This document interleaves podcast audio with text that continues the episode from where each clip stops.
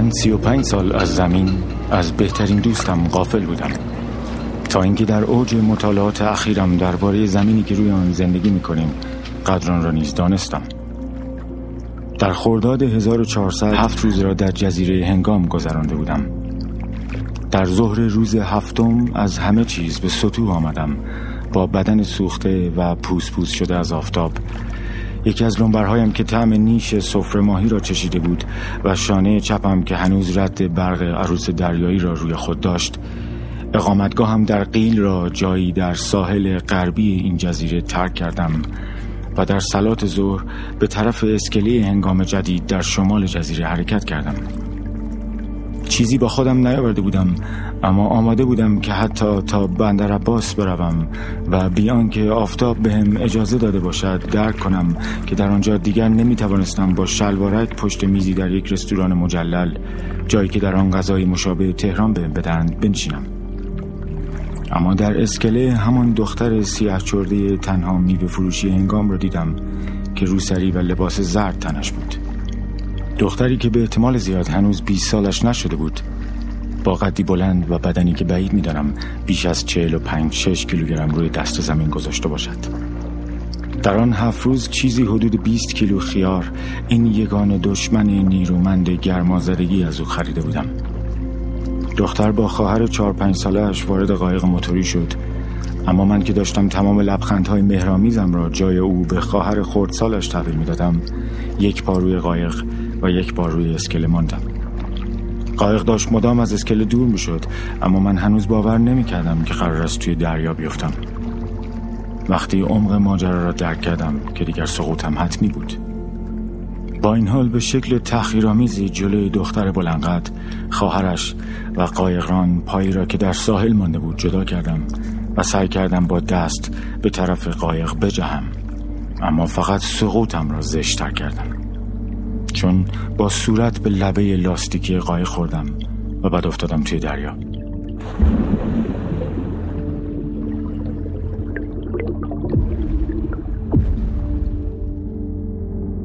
پیش صدها ماهی کوچک زرد با ردهای سیاه که در آنجا بهشان دخ ناخدا یا دختر ناخدا می‌گفتند. آیا می توانم حق مطلب را ادا کنم و بگویم افتادن در اقیانوس وقتی تعمدی در آن نباشد حتی اگر در فاصله دو متری از اسکله باشد چقدر ترسناک است. من قبلا همینطور شدم. در بحران دست و پایم قفل می شود و زبانم بند می یک بار در نزدیکی محله خودم در خیابان سهرهوردی دو موتور سوار بهم حمله کردند و من بی حرکت و بی صدا ماندم. چند سال بعد وقتی مشابه همان اتفاق در عظیمی کرج افتاد باز هم بدنم برای چند ثانیه قفل شد. و حدودا 20 ثانیه طول کشید تا مشتهایم را گره کردم. اما حالا من توی آب افتاده بودم. توی خلیج فارس که سه روز پیش در آن گربه کوسه دیده بودم. شاید چیزی حدود یک و نیم متر با سطح آب فاصله داشتم که با یک توتی ماهی چشم توی چشم شدم. واقعا موجودی هم شکل و هم رنگ یک توتی در هیئت یک ماهی برای لحظه بهم زل زد. انگار حتی او هم بی دست و پا بودنم را شماتت کرد. و با غرور آدمی که در محله امن خودش به یک بیگانه نگاه چپ میاندازد از کنارم گذشت. با این حال من هنوز مثل سنگ بی حرکت بودم. میفهمیدم دارم پایین تر می‌روم اما کاری از دستم بر نمی آمد آنقدر پایین رفتم که می توانستم پایه های اسکله را که در آب سبز رنگی محو می شد ببینم. از بالای سرم صدای نوازه چند نفر را می شنیدم تا اینکه یک دسته ماهی دختر ناخدا از لای دست و پایم گذشتند. بدن من ماهی ها را به دو گروه تقسیم کرد و با اینکه سرم را نچرخانده بودم می توانستم دوباره به هم پیوستنشان را حدس بزنم. یکو هوای حبس شده در ریه هایم خالی شد. فکر نمی کردم حبابی به این بزرگی اندازه مشت خودم توی گلویم باشد. اما حباب که بالا رفت به طرز عجیبی صدای مادرم را شنیدم. مادرم بالای آب اسمم را صدا می کرد مها. اسمی را که خودش سی و پنج سال پیش موفق شده بود از پس نزا با پدرم رویم بگذارد. اما من چند وقتی می‌شد که بابت اختلافی مادرم را ندیده بودم. اما حالا حتی خیال می‌کردم مادرم بالای آب باشد. بالاخره بعد از چند ثانیه تکانی به خودم دادم و به بالا نگاه کردم اما جز قایق و دمپایی هایم چیزی ندیدم. طوری که انگار تازه متوجه شده باشم باید خودم را نجات دهم به طرف بالا جهیدم. اول با حرکات زشت و ناهماهنگ و بعد مثل یک وال که برای تنفس به سطح آب میآید خدنگ و موزون بالا می‌رفتم تا عینکم را دیدم که داشت آرام آرام پایین میآمد. با اینکه نفسم تنگ شده بود به طرفش شنا کردم و بهش چنگ زدم. برای آخرین بار صدای مادرم رو شنیدم و وقتی از آب بیرون آمدم دست قایقران را دیدم که به طرفم دراز شده بود. دو پسر هفت هشت ساله توی آب پریدند و دمپایی هایم را به طرف قایق پرتاب کردند. من مجبور بودم با وجود تنگی نفس زیر خنده بزنم.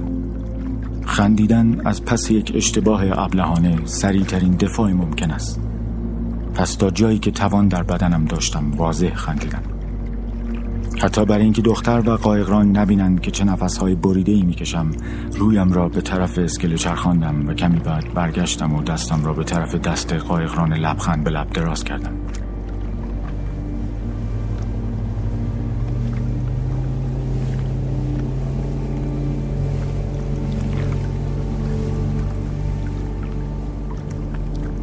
وقتی وارد قایق شدم دختر به شکلی غریزی درست مثل وقتهایی که آدم از نگاه کردن به فلاکت یک آدم بزرگتر عبا دارد از نگاه کردن به این دست کشیده بود.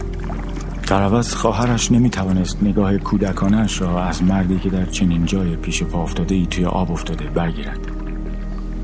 به قشم که رسیدیم کمی دور از اسکله روی ماسه های داغ دمپایه هایم را درآوردم.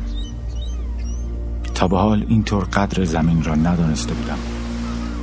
در حالی که دختر میوه فروش دست خواهرش را می‌کشید تا سرانجام از خیره شدن به من منصرف شود عینکم را درآوردم و با صورت روی زمین خوابیدم و دستهایم را طوری باز کردم که انگار مادرم را که حدود پنج دقیقه قبل صدایش را شنیده بودم در آغوش می‌کشم. وقتی قایقران با دختر خداحافظی می‌کرد او را دختر ناخدا خطاب کرد و خواست سلامش را به پدر برساند. من اما دیگر چیزی نمی‌دیدم. هیچ وقت تا این اندازه از اینکه روی زمینم راضی نبودم. احساس می‌کردم به خانه من در سید خندان در زمانی که اختلافی با خانوادم نداشتم و همه چیز خوب و خوش بود برگشتم.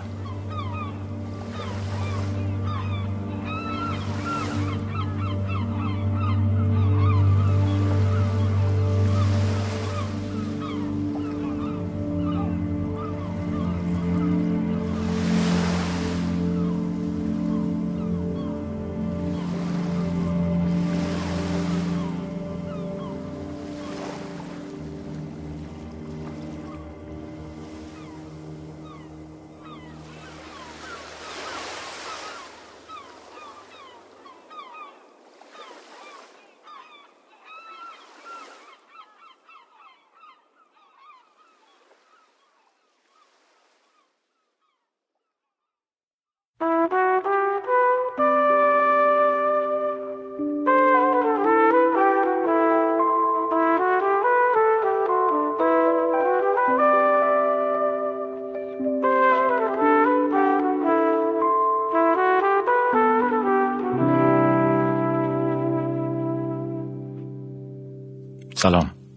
من مهام میغانی هستم.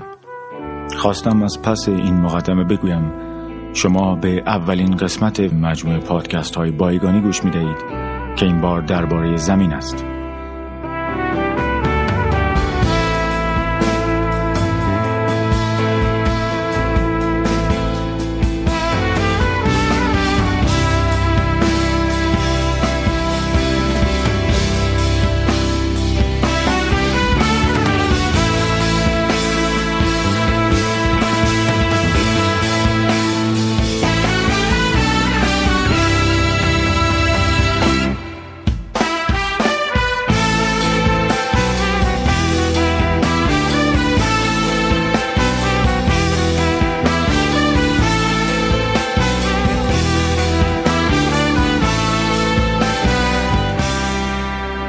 فصل ما درباره زمینی که روی آن زندگی می کنیم یعنی فلات ایران خواهیم گفت. زمین باستانی زیر پای ما قصه های فراوانی برای گفتن دارد. فلات ایران بیش از دو برابر کشور ایران کنونی وسعت دارد. اما مسئله ما در این فصل پهناوری فلات ایران نیست. ما درباره آنچه بر این فلات گذشته و آینده محتملی که پیش روی آن است گفتگو خواهیم کرد. ما درباره مزارع معادن کارخانه ها باغ ها و هر آنچه روی آن ساخته ایم می‌گوییم به این امید که به کمک یکدیگر رفتار بهتری با زمینمان داشته باشیم. تا شاید ورای کلیشه های بیکار کرده امروز میراث ایمنتری برای نسل بعدی به جای بگذاریم.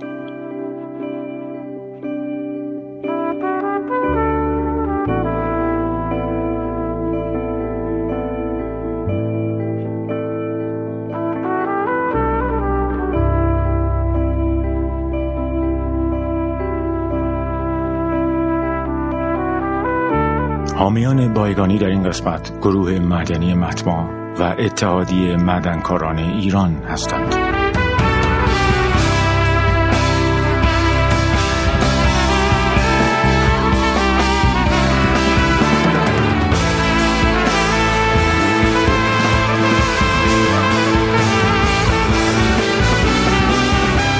اتحادیه مدنکاران ایران قدیمی ترین تشکل صنعت معدن ایران است که به ترویج معدنکاری اصولی و دفاع از حقوق معدنکاران مشغول است. گروه معدنی متما نیز یک شرکت بخش خصوصی است که در حوزه اکتشاف و استخراج سنگ‌های معدنی خاص سنگ آهن فعالیت دارد.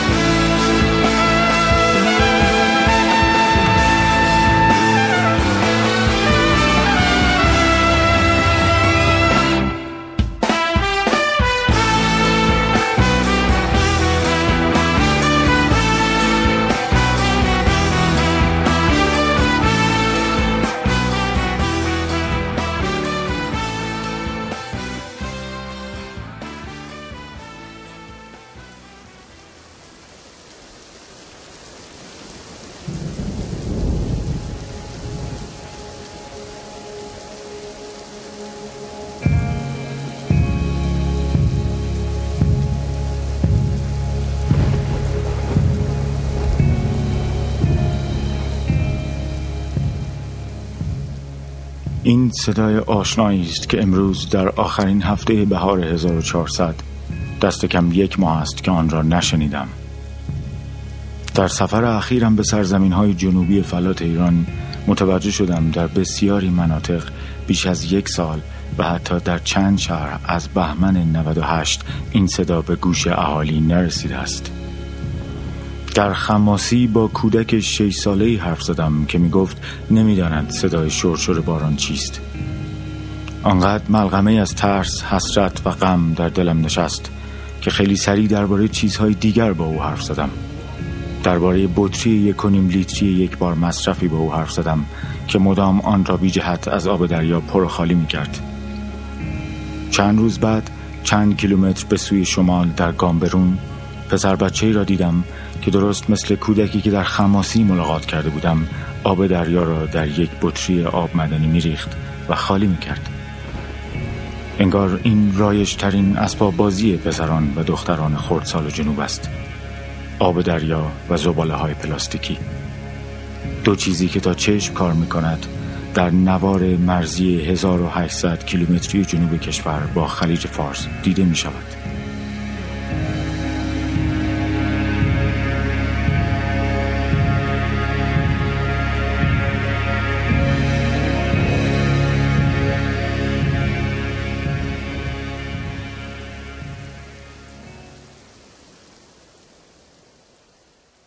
اجازه می‌خوام کمی شکیبایی به خرج دهیم و برای آنکه بفهمیم در این فصل دقیقا درباره چه چیزهایی خواهیم شنید به سفرهایی در زمان مشغول شویم. در ایران زمین و پوشش روی آن یک متولی دارد. سازمان حفاظت از محیط زیست ایران در 1971 1350 تأسیس شد. اما این رخداد در واقع یک تغییر نام بود. در چهارم مهر 1335 مجلس ایران قانونی را تصویب کرد که منجر به تشکیل دستگاهی مستقل به نام کانون شکار ایران با هدف حفظ نسل شکار و نظارت بر اجرای مقررات مربوط به آن شد. در آن زمان هر آنچه به عنوان حفاظت از محیط زیست می شناختیم محدود به شکار حیوانات می شد. یازده سال طول کشید تا اینکه در شانزدهم خرداد 1346 مجلس قانون دیگری در رابطه با محیط زیست ایران تصویب کرد. این بار در پی تصویب قانون شکار و سید سازمان شکاربانی و نظارت بر سید جایگزین کانون قبلی شد که نشانی از نظارت بر ماهیگیری نداشت. بر اساس قانون جدید سازمان شکاربانی و نظارت بر سید تشکیل شده از وزیران کشاورزی، دارایی، جنگ و شش نفر از اشخاص با صلاحیت بود. در مرداد 1305 در شیراز کودکی متولد شد که پدرش محمد حسین فیروز نام او را اسکندر گذاشت. پدر اسکندر نوه دختری مزفردین شاه بود و در تبریز به دنیا آمده بود اما اسکندر که تقدیر تولد او را در شیراز رقم زده بود بعدها مهندس راه و ساختمان شد و در جوانی در شرکت های کار کرد. اسکندر کمی بعد نماینده مردم همدان در مجلس ایران شد اما او که شیفته شکار بود در سال 46 برای شکار شیر و فیل به آفریقا رفت. او ثروتمند بود و می توانست هر وسیله شکاری را که می‌خواست برای از پا درآوردن بزرگترین حیوانات داشته باشد به چنگ آورد. اما در آفریقا به گفته بهزاد پورساله روزنامه‌نگار و همچنین خود آقای فیروز در کتاب خاطراتش که توسط انتشارات ایبکس منتشر شده اشاره می کند چیزهایی دید که سبب شد شکار را برای همیشه کنار بگذارد. اما او هنوز نتوانست دل از شلیک کردن بشوید. با این حال از آن سفر به بعد تنها با فشردن شاتر دوربین عکاسیش به حیوانات شلیک می کرد. او که تا چند پیش جان آنان را می ستاند حالا حیاتشون را جاودانه می کرد. اسکندر عکس های زیبایی از همان شیرهای آفریقایی دارد که مدتی قبل جمجمهشان را با گلوله می شکافت.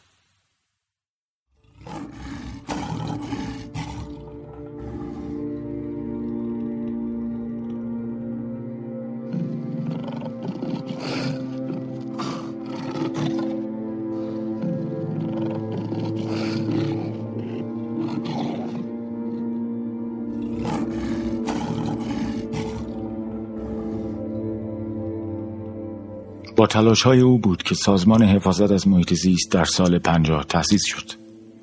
از این زمان به بعد دیگر کنترل بر شکار و سید تنها وظیفه این سازمان نبود و امور تحقیقاتی و مطالعاتی مربوط به حیات وحش ایران تکثیر و پرورش حیوانات وحشی و حفاظت از زیستگاه آنان و تعیین مناطقی به عنوان پارک وحش و موزه های جانورشناسی نیز به فعالیت های این مجموعه اضافه شد که ریاستش را اسکندر فیروز به عهده داشت.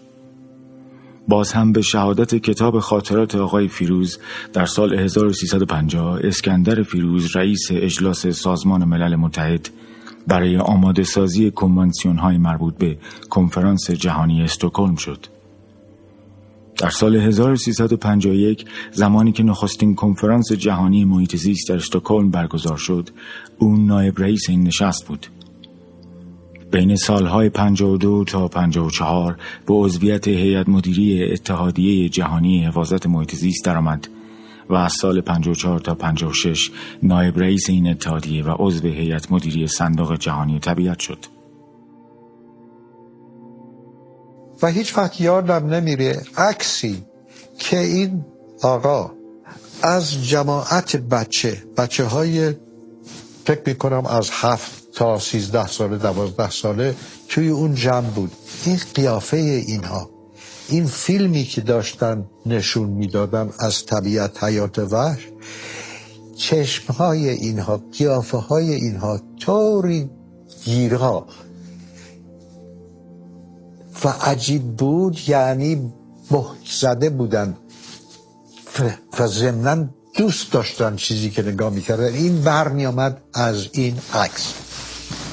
که عشق پیدا کردم برای این کار. گفتم یکی دو تای دیگه هم بگیریم همه کشور رو بگردن اینها رو نشون بدن.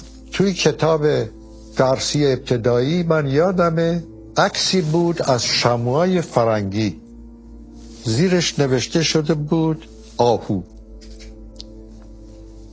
بعد توضیحی که توی این کتاب داده می‌شد عبارت از این بود که این حیوان فلان جوره و گوشت کبابش بسیار خوشمزه است. این یک بخش. قسمت دیگه توی کتابی که یادم رفته کتاب کتاب دوم یا سوم یا چی چی این که بله خوب کار بکنید می‌رسید به شهر بزرگ. مثل شیراز اگه استحبانات بودن به شیراز برسید. بعدم از همه مهمتر به تهران. ما رفتیم به سراغ آموزش و پرورش. گفتیم اول راجع به حیوانات می‌خوایم یه چیزایی به شما یاد بدیم. دوم اینکه ما می‌نویسیم اگه می‌خواهید. قبولم کردن اتفاقا که ما خودمون بنویسیم. که افتخار در اینه که شهرستان خودت رو بشناسی. به بهش افتخار بکنی. وطن پرستی از اون شهرستان شروع میشه. نه در تهران. چی می‌تونستیم بکنیم؟ مجله چاپ کردیم. فیلم باعث شدیم که خارجی بیاد اینجا برای اینکه ایرونی بلد نبود. اون چه که از دستمون برمی آمد در دهه 1340 ما انجام دادیم. 1350 خیلی جلوتر رفتیم. من معتقدم اون چیزی که به انگلیسی conservation consciousness آگاهی مربوط به حفاظت به اون معنا به وجود آمده بود تکهی که شنیدید بخشی از صحبتهای اسکندر فیروز در فیلم مستندی با عنوان یک ساعت از یک زندگی ساخته خانم رخشان بنی اعتماد در سال 1393 بود. بعد از خانم بنی اعتماد عمیقا سپاسگزار بود که نشانی از اسکندر فیروز برای ما باقی گذاشتند. نسخه کامل این فیلم در چندین وبسایت موجود است. در این فیلم بخشی وجود دارد که آقای فیروز درباره یکی از اولین تهدیدهای جدی که به صورت جمعی برای حیات وحش ایران در زمان اشغال ایران توسط متفقین رخ داده صحبت می کند. روس ها استخدام می کردن شکارچی های حرفه رو برای خاطر اینکه برن و بزنن چرا همچین دستوری می‌دادن؟ برای اینکه چه اون گراز چه اون کلا اینها همش می‌رفت توی دیگ بزرگ برای اون گردان یا نمی‌دونم کمپانی که اونجا خدمت می‌کرد. خیلی ناراحت و عصبانی می‌شدم وقتی میشنیدم که یاد گرفتن هموطنان ما از این سرباز و افسر متفقین و جیب خریدن و میرن دنبال آهو به همون شکل که اونها این کار رو انجام می‌دادن چنین اتفاقی نه تنها صحت دارد بلکه به گفته ژرار دیویلیه در کتاب شاه قشون روسیه از قوچ، کلبوز، گراز و آهوان ایرانی برای سیر کردن سربازان خود در مناطق آسیای میانه و قفقاز نیز استفاده می کرده است. اما اهمیت اسکندر فیروز بسیار بیش از ردیابی اولین تهدیدهای همه جانبه حیات وحش ایران است. او نویسنده اولین کتابی که یک ایرانی درباره حیات وحش کشور خود نگاشته است بوده که پس از انقلاب هم به آن توجه شد و در سال 1380 برنده جایزه علم مهرگان بود. او همچنین شاگردان زیادی پرورش داد و مطابق با کتاب خاطراتش از سال 1350 تا 57 دبیر کل مؤسسه گیاهشناسی ایران بود و تأسیس مؤسسه گیاهشناسی و باغ گیاهشناسی ملی ایران و همچنین طرح زیست پارک جنگلی پردیسان را در کارنامه خود دارد. البته همه می‌دانیم که این پارک جنگلی سالها بعد افتتاح شد. اما سال 1353 بعد از اینکه طرح تأسیس آن را فیروز نزد فرح پهلوی برد یان مکارد معمار انگلیسی آن را در محدوده 300 هکتاری طراحی کرد. با این حال شهرک سازانی که به شاه نزدیک بودند سعی کردند جلوی احداث پارک را بگیرند. مطابق با کتاب خاطرات آقای فیروز رام رئیس وقت بانک عمران موفق شده بود شاه را متقاعد کند که محدوده‌ای که امروز به عنوان پارک پردیسان می‌شناسیم به منطقه شهرک سازی شهرک غرب ملحق شود. باز هم در کتاب خاطرات اسکندر فیروز آمده او که در آن زمان ریاست سازمان حفاظت محیط زیست را به عهده داشته به آمریکا سفر می کند تا بهترین پیمانکار ممکن برای تأسیس این پارک را پیدا کند. و نهایتا با شرکت WMRT قرارداد میبندد.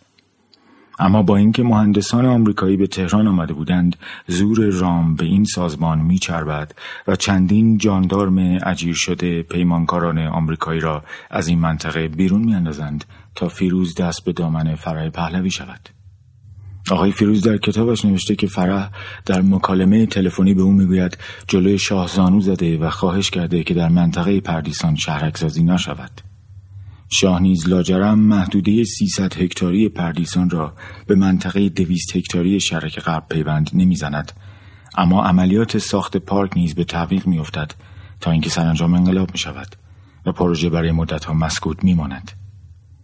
بر تقدیر امروز باید خوشحال باشیم که در این منطقه که مسیل رودخانه نسبتا نمور پونک از آن عبور می کند چنین پارک مطلوبی وجود دارد که فضایی از آن به آموزش نگهداری از محیط زیستمان اختصاص دارد. گرچه که قرار بود محیط آن به شکل ماکت ایران با تمام اقلیم ها و حیات وحش آن باشد و دو اکواریوم بزرگ در شمال و جنوب آنجا ساخته شود که یکی خلیج فارس را با موجودات دریاییش و دیگری خزر را تدایی می کرد. اما این اتفاق هیچ وقت رخ نداد و امروز این منطقه به باغ پرندگان پردیسان معروف است. من به یاد میآورم احتمالا آخرین باری که تمام خانواده با هم به جایی جز مراسم خاکسپاری رفتیم. همین پارک بود. زمانی که خلیل قاب با چند هنرمند خارجی سیرک جالبی در آن برپا کرده بود. آن سیرک یک فرانچسکو نامی داشت که بندباز بود. فریادهای آفرین فرانچسکوی مادرم اکنون که این کلمات را می نویسم در سرم می پیچد.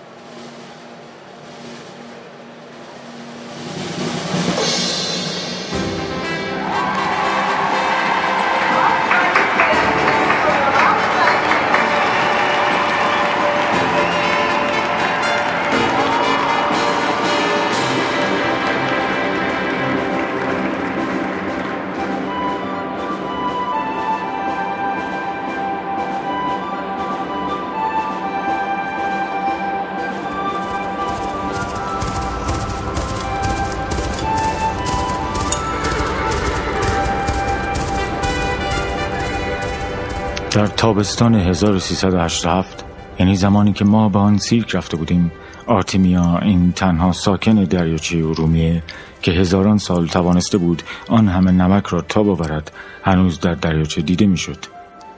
در بهمن 94 رئیس مرکز تحقیقات آرتیمیای کشور رسما عنوان کرد که بر پایه بررسی ها آرتیمیای زنده دیگر در دریاچه ارومیه وجود ندارد.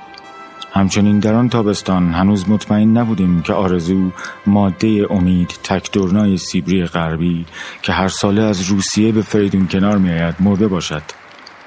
گزارش های از اینکه او در زمستان 86 شکار شده وجود داشت اما متخصصان محیط زیست هنوز از مرگ او اطمینان نداشتند.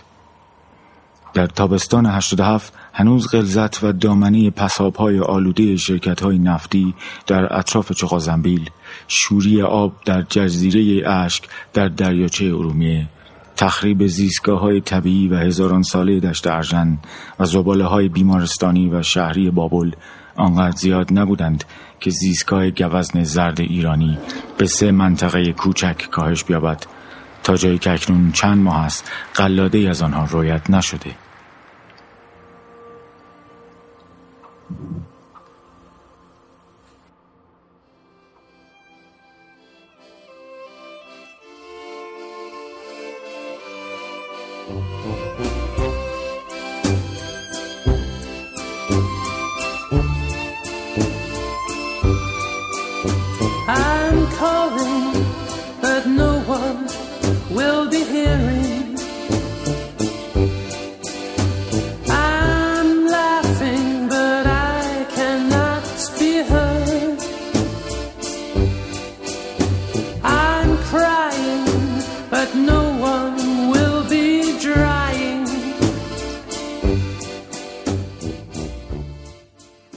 اما زمین این پارک پردیسان میزبان سازمان حفاظت از محیط زیست ایران نیز هست.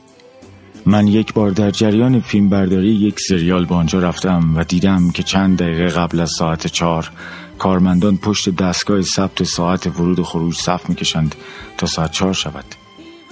البته همان موقع کسانی که تجربه بیشتری داشتند بهم گفتند که این اتفاق در ادارات دولتی کاملا عادی است.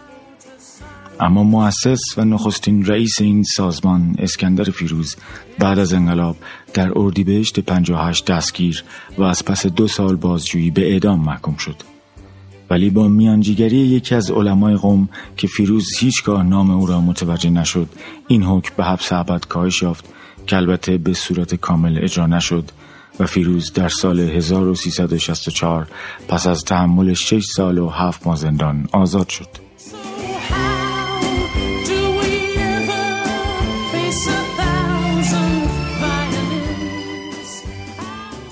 نه من با اون شخصی که بالاخره اول کلی رابطه خوب داشتیم ولی رابطه عبدالرزا برادر شاه شاپور عبدالرزا رو میگم. او فریفته شکار بود. ولی وقتی که اوضاع به هم خورد سر یه چیزهای بدگویی ها از یک طرف از طرف دیگه برآورده نشدن نیات ایشون توسط من مثل بیابان زدایی اصلا مخالفش بود. همین که رفتم بکنی به همش دادم قصه من از رفتن از سازمان به این مناسبت فقط بود که من به خدا بهتون می‌تونم بگم که از اون آدم های در پایین ترین رده که باشون کوه و جنگل رفته بودم تا بزرگان که رؤسای استانها بودن یک رابطه خیلی دوستانه دوستانه بگم کم گفتم. بالاتر از دوستانه پیدا کرده بودم. آدم نباید به یک دستگاه دولت دولتی این حالت پیدا کنه. خیلی بده. دیگرانم به من می‌گفتن اینطوری نباش تعصب نباید داشته باشی. تعصب گفتم نسبت به آدم که تعصب آدم پیدا می‌کنه. آدم ها رو دوست دارم. به علاوه این که می‌خوام این کار رو به مرحله خوبی برسونم. به هر حال اینه داستان.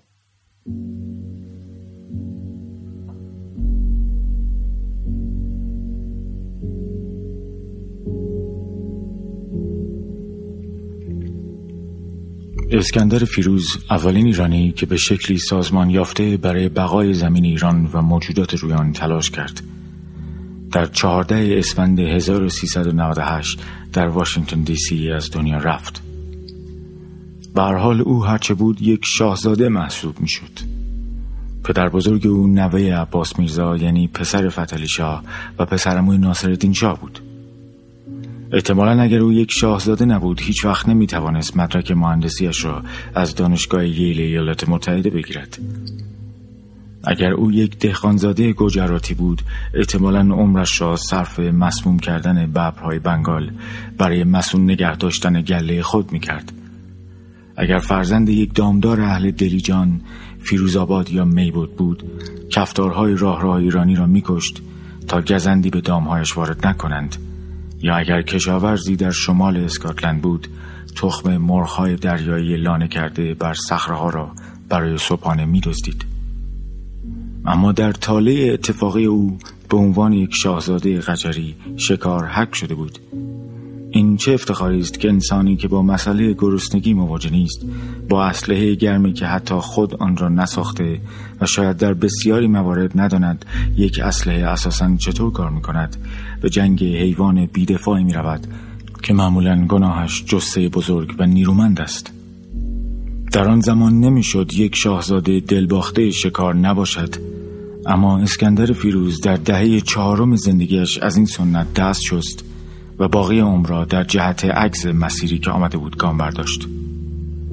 او به همین خاطر قابل ستایش است چون آنچه او کرد شاید صحیح ترین و آمل منفعی ترین سرپیچی از چارچوبی بود که سوی منفی بخت خوبش برای او در نظر گرفته بود.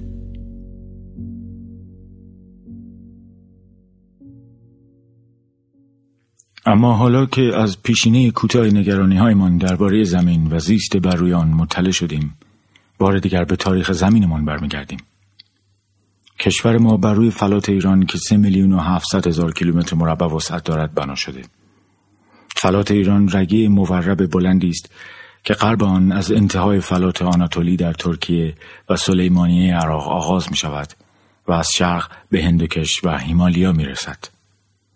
در شمال در قفقاز یعنی بخشی از گرجستان و تمام ارمنستان و آذربایجان کنونی آغاز می شود در امتداد دریای خزر پیش می رود و به ترکمنستان و تاجیکستان می رسد و در جنوب در کرانه های خلیج فارس و دریای عمان آرام می گیرد. کشور ما یک میلیون و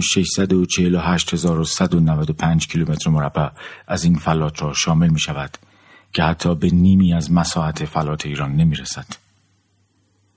بزرگترین مخاطره ای که زمین ایران امروز با آن مواجه است کمبود آب است. طبق شاخص عملکرد زیست محیطی سال 2012 که به صورت مشترک از سوی دانشگاه ییل و کلمبیا انجام شد و 22 فاکتور محیطی چون منابع آب، آلودگی هوا، تنوع زیستی و تغییرات آب و هوایی را مورد بررسی قرار داده ایران از میان 132 کشور مورد مطالعه در جایگاه 114 همه کشورهایی که با بحران زیست محیطی کمتری مواجه هستند قرار گرفت. تنها 18 کشور در این مطالعه بیشتر از کشور ما در معرض انواع های زیست محیطی قرار دارند.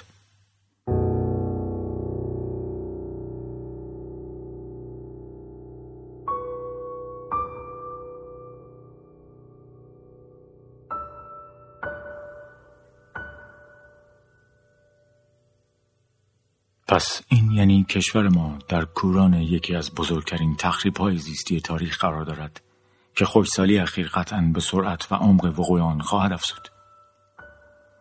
در حالی که حوزچه های آب زیرزمینی در کشور ما هر روز کمتر می شوند اما مصرف آب نزد ما همچنان از میانگین جهانی بیشتر است. همان سازمانی که اسکندر فیروز آن را تأسیس کرده می‌گوید جدیدترین تحقیقات صورت گرفته در زمینه میزان سرانه مصرف آب هر نفر در کشورهای مختلف نشان می‌دهد که ایران با وجود محدودیت منابع آبی با 190 لیتر مصرف آب شرب خانگی در روز یکی از بیشترین مصارف را در بین کشورهای مختلف دارد. متوسط مصرف آب خانگی در دنیا برای هر نفر در روز 150 لیتر است. در چند دهه اخیر برداشت بیرویه از منابع آب زیرزمینی سبب از دست دادن غیرقابل برگشت سفره آب زیرزمینی شده.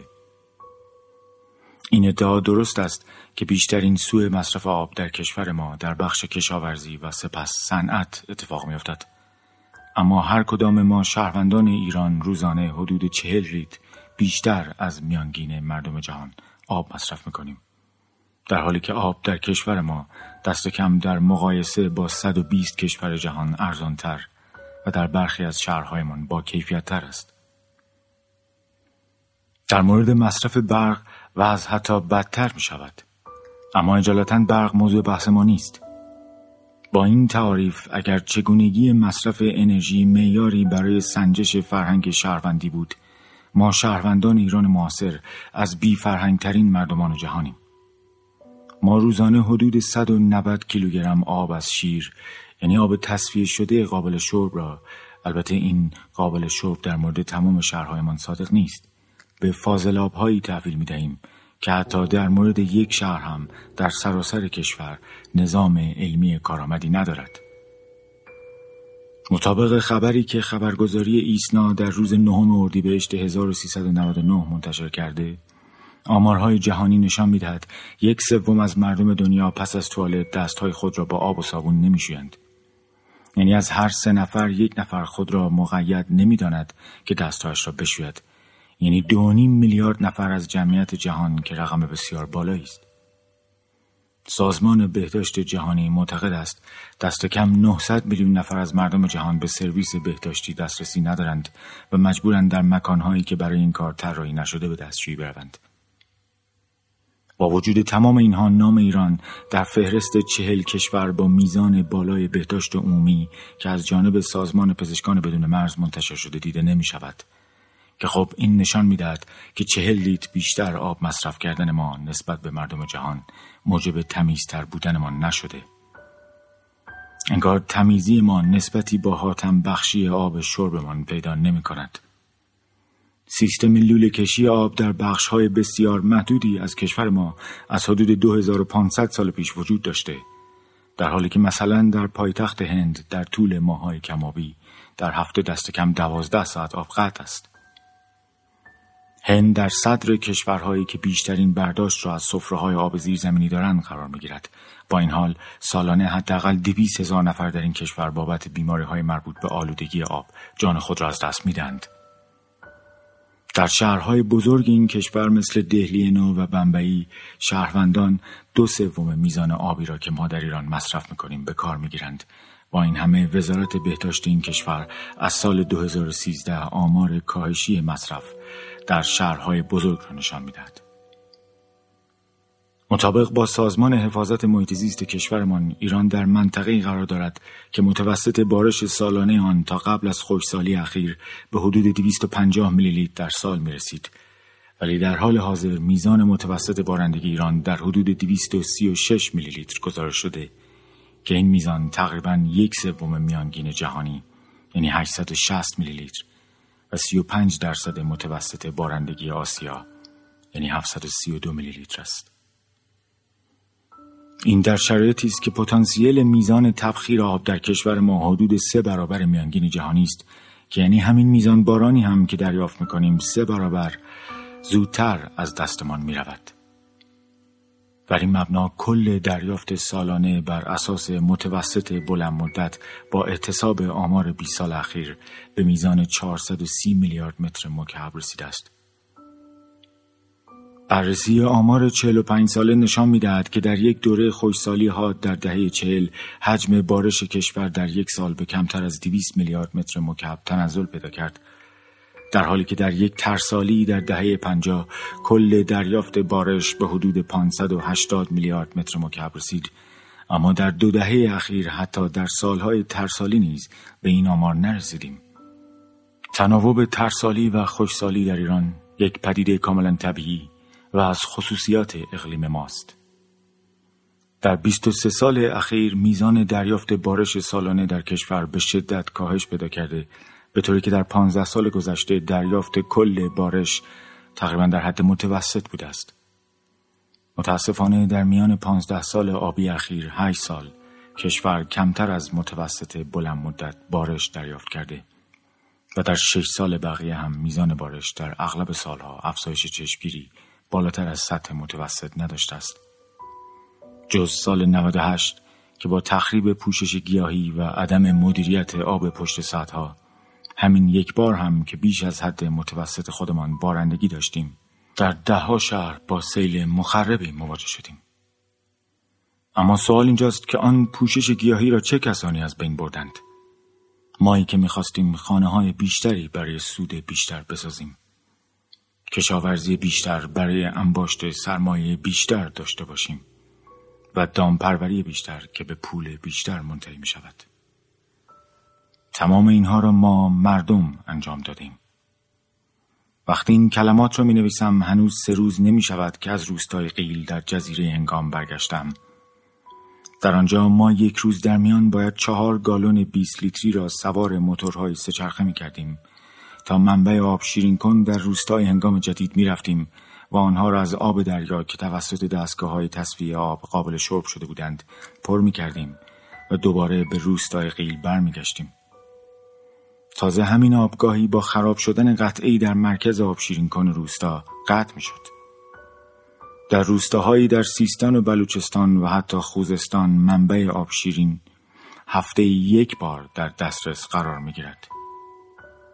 با وجود تمام این کم آبی هاست که ما باز هم چهل لیتر بیشتر از میانگین مردم دنیا آب مصرف می‌کنیم پس آیا این معنای دیگری دارد جز اینکه ما در شهرهای بزرگ ایران با یک بیتربیتی لجام گسیخته در مصرف آب که نه ربطی به حکومت دارد و نه تحریم و هر بهانه دیگری مواجهیم.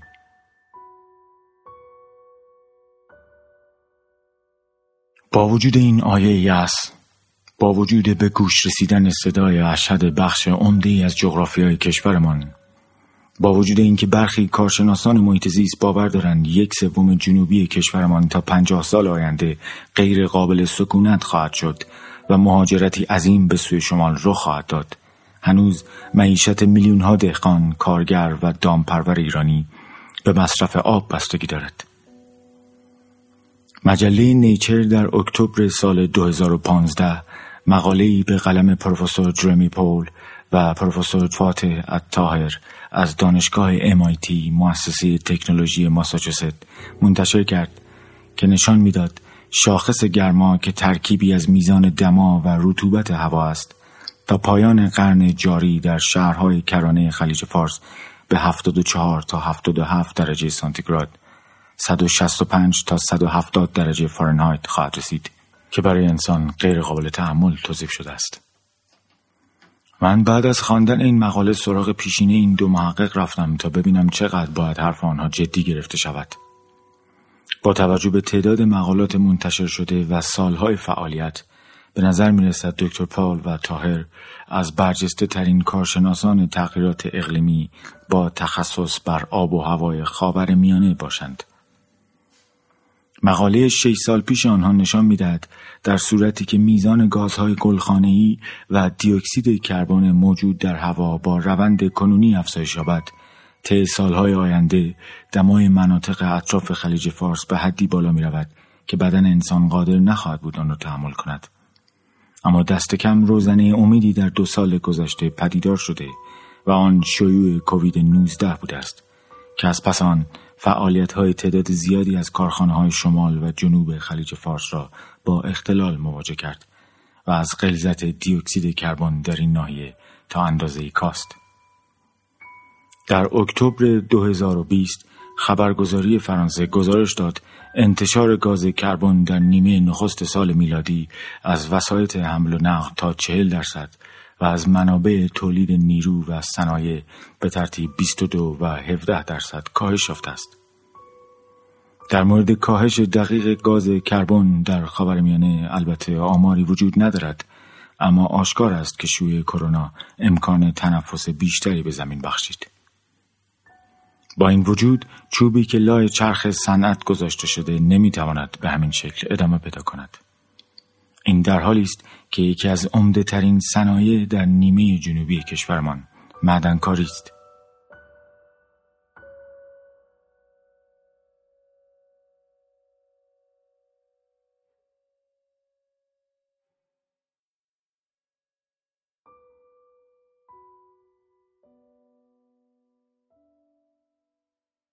استادیار متیو روز متخصص آلودگی آب در دانشگاه ایالتی کلرادو مقاله‌ای دارد با عنوان طولانی معدنکاری انرژی زندگی مردم را فراهم می کند اما می تواند زمین های زخمی و آبهای آلوده به جای گذارد در این متن آمده که جامعه مدرن به فلزاتی چون مس، طلا و نیکل در صنایعی از پزشکی گرفته تا مخابرات وابسته است. اما چون این فلزات در پوسته بیرونی زمین یافت نمی شود ناچار به حفر زمین هستیم و در جریان استخراج و فراوری های معدنی خاک و آب زیادی آلوده می شود. او اشاره می کند که صنعت 800 میلیارد دلاری معدنکاری آنقدر در زندگی ما تنیده شده که هرگز نمی‌توان به توقف آن فکر کرد اما راه های فراوری جدید کانسنگ ها حتی می تواند معدنکاری را در مقایسه با بسیاری از صنایع به صنعتی پاکتر تبدیل کند. آنچه متیو روز می‌گوید برای کشوری مثل ما که به گفته سازمان زمینشناسی آمریکا که به اختصار USGS خوانده می شود در میان پانزده کشور اول جهان به لحاظ ذخایر معدنی قرار دارد بسیار مهم است. بعد از ذخایر نفتی که میزان ایجاد آلودگی آنها برای محیط زیست بر کسی پوشیده نیست معدنکاری می‌تواند سوددهترین صنعت کشور باشد. در سال 2014 ذخایر معدنی ایران در حدود 770 میلیارد دلار برآورد شده. این مبلغی نیست که کسی بتواند از آن چشم پوشی کند اما مسئله چگونگی برداشت آن است. در دهه های اخیر در سراسر جهان کارشناسان محیط زیست بیشترین استکاک را با شرکت های مدنی داشتند. اما نتیجه منازعه این دو در بسیاری از نقاط دنیا تنها به آلوده تر شدن جهان منتهی شده. کانی های موجود در دل زمین حتی در همین لپتاپی که من با آن این کلمات را می نویسم استفاده شدند. موبایل های ما مملو از قطعات ریز سنگ های مدنی فراوری شدند. حتی تکه های کوچکی از زمین در داروهایی که می‌خوریم وجود دارند اما معادن در حوزه آلودگی هایی که ایجاد می کنند تفاوت های بسیاری با هم دارند. از طرفی دیگر سی و پنج هزار مدن فعال در شست و چهار کشور جهان وجود دارد با صدها هزار کارگری که به نظر می رسد مناقشات این صنعت را حتی بیشتر از صنعت فراورده های گوشتی جلوه می دهد.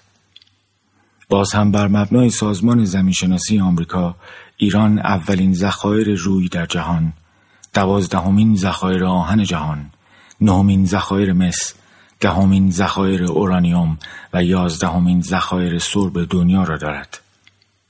این آمار نشان می‌دهد محیط زیست فلات ایران در دهه های پیش رو در گروی چگونگی برداشت این ذخیره عظیم است.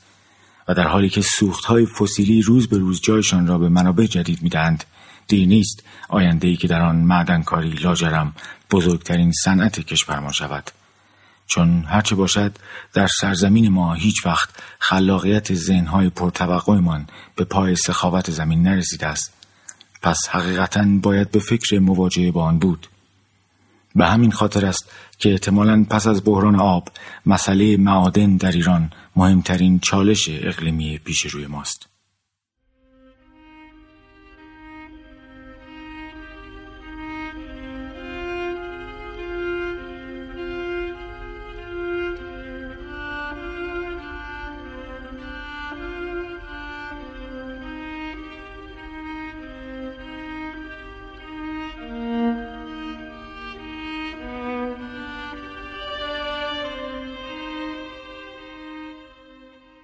برای من که چیزی از معدن و معدنکاری نمی‌دانستم احتمالا دیدار با یکی از قدیمی ترین و شاید با سابقه ترین معدنکار حال حاضر کشور فرصت مختنمی بود که نمی باعث به سادگی از دستش می‌دادم.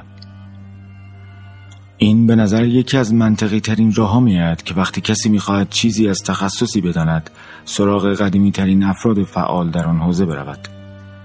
پس من به عبدالمجید وکیل کاشف معدن مثل سرچشمه بزرگترین معدن مثل خاور میانه و یکی از بزرگترین معادن مثل جهان دسترسی پیدا کردم. بحران آب و خوشسالی آنقدر برایم غمبار بود که با پرداختن به معادن انگار خواستم موقتا آن را فراموش کنم. بماند که این دو در نقطه ای که چندان روزنه امیدی در آن دیده نمی شود به هم پیوند می‌خورند.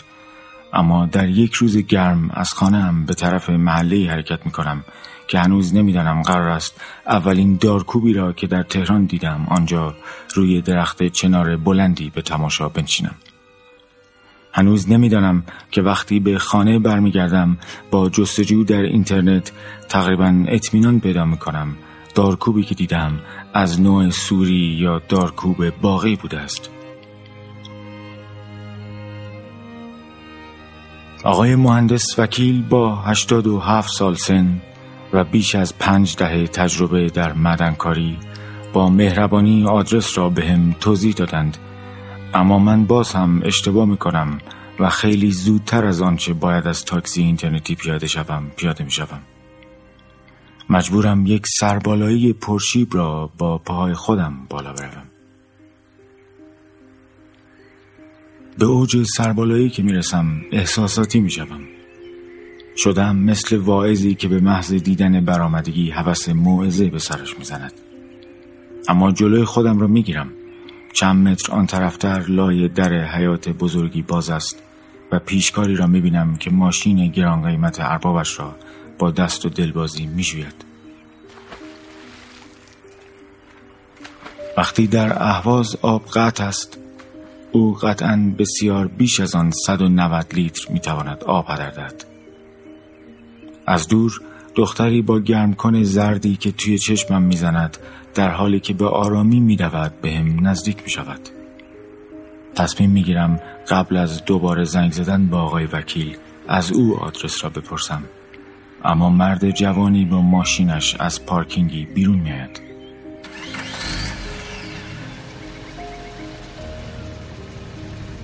قفس بزرگ یک توتی کاسکو روی صندلی ماشینش به چشم می‌خورد.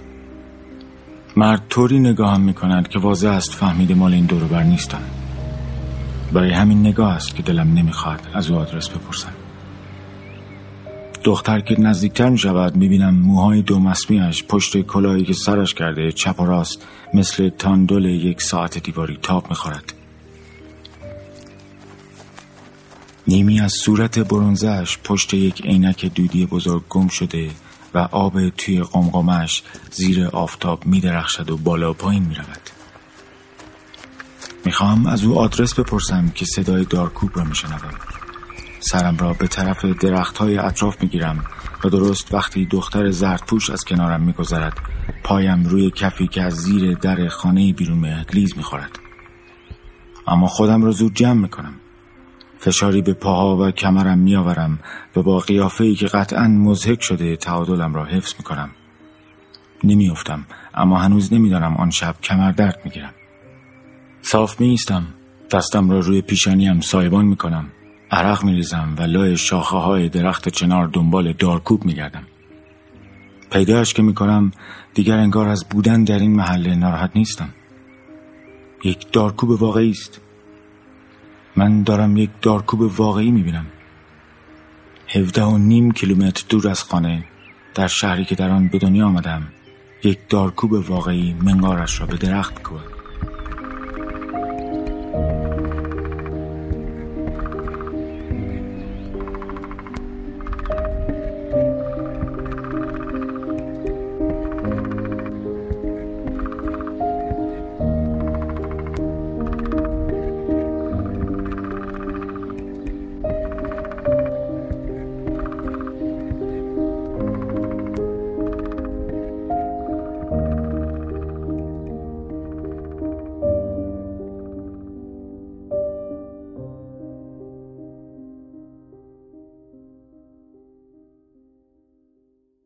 حامیان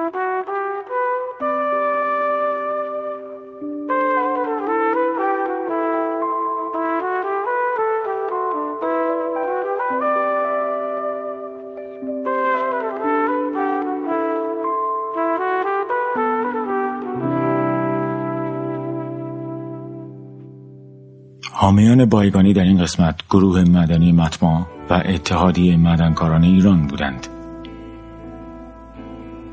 اتحادیه مدنکاران ایران قدیمی ترین تشکل صنعت مدن ایران است که به ترویج مدنکاری اصولی و دفاع از حقوق مدنکاران مشغول است. گروه مدنی مطمع نیز یک شرکت بخش خصوصی است که در حوزه اکتشاف و استخراج سنگ های مدنی خاص سنگ آهن فعالیت دارد. این پایان اولین قسمت از بایگانی است بایگانی از همراهان خود میلاد شجره و بابک احمدی همیشه متشکر بوده و هست. در قسمت دوم گفتگوی من با آقای عبدالمجید وکیل آغاز می شود تا آن موقع فعلا به امید دیدار.